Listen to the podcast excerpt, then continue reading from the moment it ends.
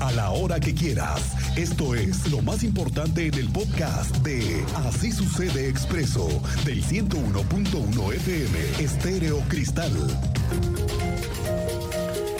Se están cumpliendo tres meses de la bronca más grande en la historia vista en el Estadio Corregidora. Nunca jamás habríamos padecido un hecho tan lamentable. Les recuerdo que esto fue el cinco de marzo. Ya pasó abril, mayo, junio, ya estamos en julio. Se han cumplido ya más de los noventa días de investigación complementaria que solicitó a la Fiscalía a todos los jueces para poder acreditar quiénes fueron y cómo fue que participaron en esta riña masiva. Ya hay noticias, casi todos están siendo vinculados y se van a quedar en prisión. Cuéntanos, Andrea Martínez, ¿cómo te va? Buenas tardes. Muy buenas tardes y también a toda la audiencia. Así es, hasta el momento ya han sido vinculadas a proceso cincuenta y siete personas que se vieron involucradas en esta riña que se registró en el Estadio Corregidora el pasado cinco de marzo durante este partido de Gallos Blancos contra Atlas. Así lo informó la magistrada presidenta del Tribunal Superior de Justicia, Mariela Ponce Villa, quien, bueno, en ese sentido nos revelaba esta mañana que el día de ayer fue vinculado a proceso otro aficionado más de Gallos Blancos por el delito de violencia en espectáculos deportivos. Escuchemos esta información que nos compartía la titular del Poder Judicial en Querétaro. Y a la par, el día de ayer tuvimos ya otra vinculación de una persona que estaba pendiente eh, con orden de aprehensión, pero al solicitar un amparo se presentó eh, en libertad, eh, amparada, y se le vinculó a proceso. Por violencia, sí, ¿Hombre? por violencia en espectáculos deportivos. Violencia en espectáculos deportivos, ese es el delito, ¿no, Andrea?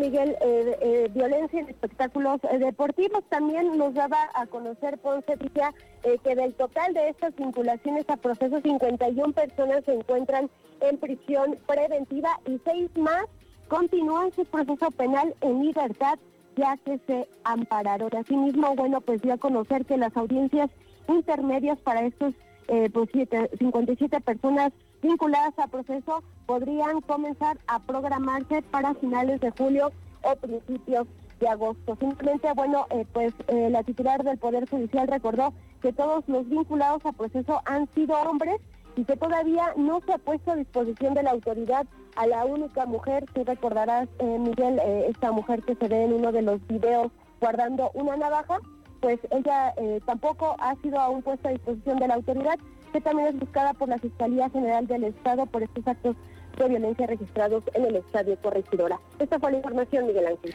Gracias, gracias, Andrea Martínez. Estamos pendientes, nos enlazamos en este momento con el Teniente Mérida, que está en una transmisión justamente en este momento por lo que estamos viviendo en una noticia de último momento que están verificando las autoridades en un relleno sanitario en Corregidora.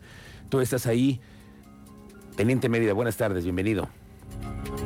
Muy buenas tardes, Miguel Ángel, muchas gracias. Buenas tardes a nuestro auditorio. En efecto, me encuentro en inmediaciones del relleno sanitario conocido como El Paraíso, en el Calichar Corregidora, corresponde a Querétaro, a nuestra entidad.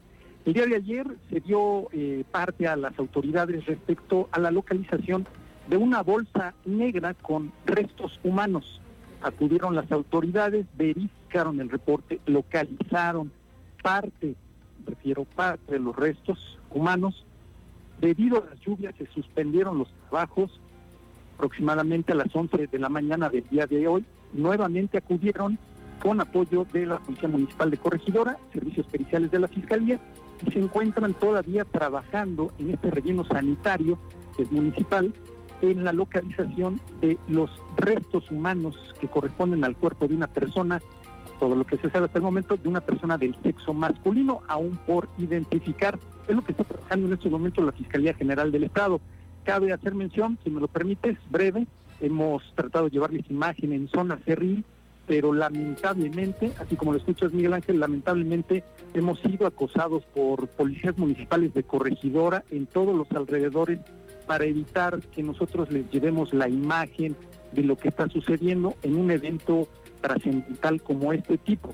Eh, lamentablemente aquí tenemos muy cerca, muy al pendiente ya el momento en que vieron que se hacía la transmisión eh, detuvieron el acoso y se mantienen ahorita a raya porque estamos este, transmitiendo en vivo y están escuchando lo que estamos eh, narrando para ustedes desde eh, Calichar, eh, relleno sanitario de El Paraíso en el municipio de Corregidora, Miguel Ángel. A ver, teniente, estamos también eh, lo que queremos observar, además de lo que nos estás narrando en este momento, que es eh, pues una presión por parte de las autoridades. Lo sabemos que ellos tienen que hacer su trabajo, nosotros también lo tenemos que hacer, y evidentemente en un momento como este lo que necesitamos es que cada quien se dedique a hacer su chamba. Nosotros estamos informando lo que ya se dijo desde anoche, que es la aparición de restos humanos en este relleno sanitario, que déjame decirte que sigo aquí pendiente en la Secretaría de Desarrollo Sustentable, y este relleno sanitario no tiene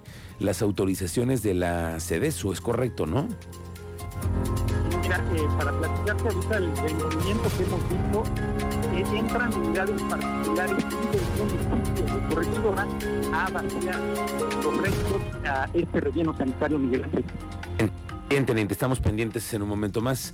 Vamos a confirmar este dato, pero estamos muy a la expectativa de esta noticia que en este momento se está dando en proceso y en donde las autoridades municipales de Corregidora están también, por lo que vemos, muy atentos. Así que ojo, eh, ojo, porque estamos todos muy atentos a lo que se den en las investigaciones de la Fiscalía en este lugar que, le digo, no sé, hasta ahora lo voy a checar nuevamente, si tiene los permisos por parte de la SEDESU para hacer un relleno sanitario. Entendemos que solamente hay tres. Tres, señor. Pero siguen tirando basura ahí y entonces ahora se encontraron con restos humanos. Hay que, hay que tener eso muy claro, lo vamos a platicar más adelante. ¿Cómo le fue de lluvias ayer? Nuevamente se presentaron lluvias anoche, que aunque no consideraron muchos daños, sí hay que recordar que esto complica las obras que se están ejecutando en este momento en una parte importantísima y vialmente muy concurrida de la ciudad. Tenemos actualmente en cinco de febrero ya intervención prácticamente en dos puentes que conectan Tlacote y Epigmenio González. En Corregidora también está la obra del nuevo distribuidor de Santa Bárbara. Un taponamiento en Jardines de Corregidora y dos volcaduras en el libramiento surponiente y en la carretera libre a Celaya fueron las afectaciones registradas, según reportó el alcalde Roberto Sosa. Ayer hubieron lluvias por la tarde, ahí en prolongación en Jacal hicimos obra y bueno, tuvimos ahí una, un taponamiento que tuvimos en la calle, en la colonia Jardines de la Corregidora, ya se liberó por parte de servicios públicos y ya se corrió el agua. Además de eso, dos volcaduras en el libramiento surponiente y en la carretera libre a Celaya, ambos sin, sin consecuencias mayores, fueron atendidos y bueno, afortunadamente no hubieron inundaciones ni afectaciones en la vivienda. Por cierto, que el coordinador estatal de Protección Civil, Javier Amaya, informó que las lluvias que se registraron la tarde de este martes, ayer, no registraron afectaciones, solamente hubo en efectos en Jurica, en el municipio donde se presentaron mayores encharcamientos. Dice que en algunos drenes se detectó el arrastre de basura.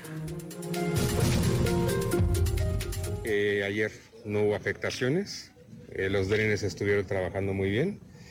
Eh, solamente se detectó en algunos drenes eh, basura, eh, se hizo limpieza en el momento para que no se, no se bloquearan, estuvieron funcionando bien, estuvieron más o menos al treinta o cuarenta por ciento.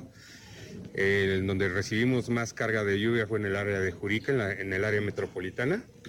Corregidora fue también otro, otro lugar donde tuvimos eh, bastante caída de agua.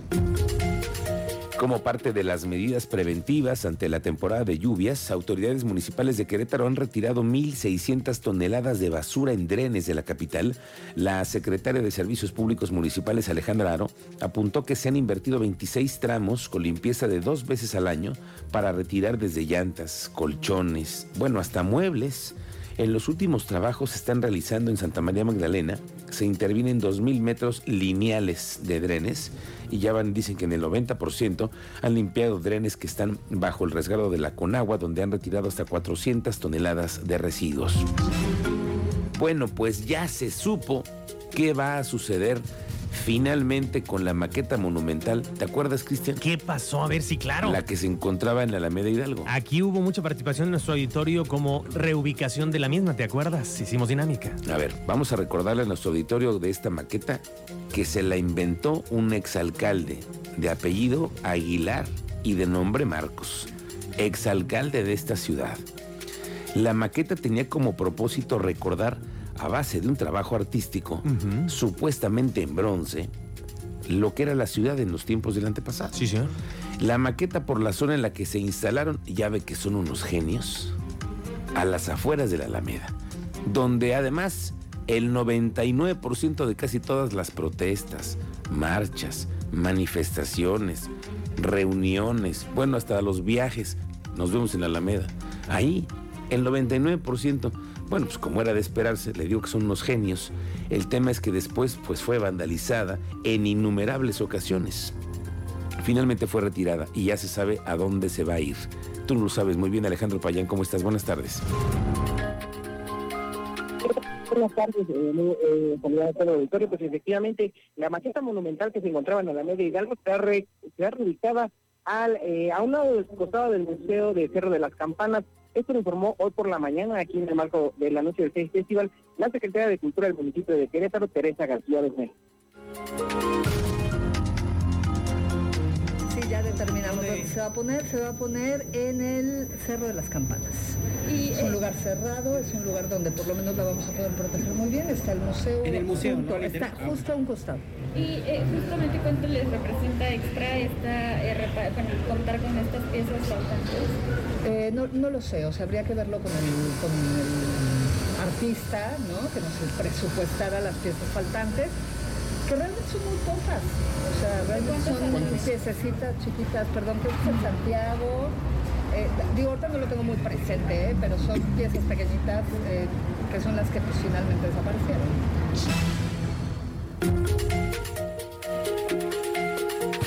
desaparecieron. Recordar que, bueno, la funcionaria estimó que los avances en la recuperación y el mantenimiento de la maqueta van en un treinta por ciento. El costo por recuperar algunas de las piezas robadas aún no se define, pues esto se realizará una vez que se consulte nuevamente al artista que realizó el panel. Recordemos que, pues, obviamente el costo fue un poco elevado para aquellos años cuando se inauguró Miguel Ángel. Muy bien, Alejandro, estamos pendientes con este asunto y le daremos seguimiento hasta que la veamos ahí en el Cerro de las Campanas, esta monumental maqueta. Gracias, Alejandro Payán. Por cierto, que en el equipo de trabajo del alcalde en tu calle, Luis Nava, andan un poco nerviosos por los movimientos que se han dado recientemente. Ya ve lo que se dio, la salida de Tonatiuh Cervantes al frente de la oficina del alcalde, a quien le dieron las gracias. Después de haber pasado varias secretarías de Estado, acabó despedido. Me dicen que incluso por la puerta de atrás. Le digo que los panchistas últimamente le andan pasando muy, muy difícil. Antes eran los consentidos, los panchistas. Ya no, ya ahora ya no tanto. Y fíjese que hubo otro cambio recientemente. Jessica Moncada, quien estaba al frente de la Secretaría de la Mujer, quedó fuera de la administración.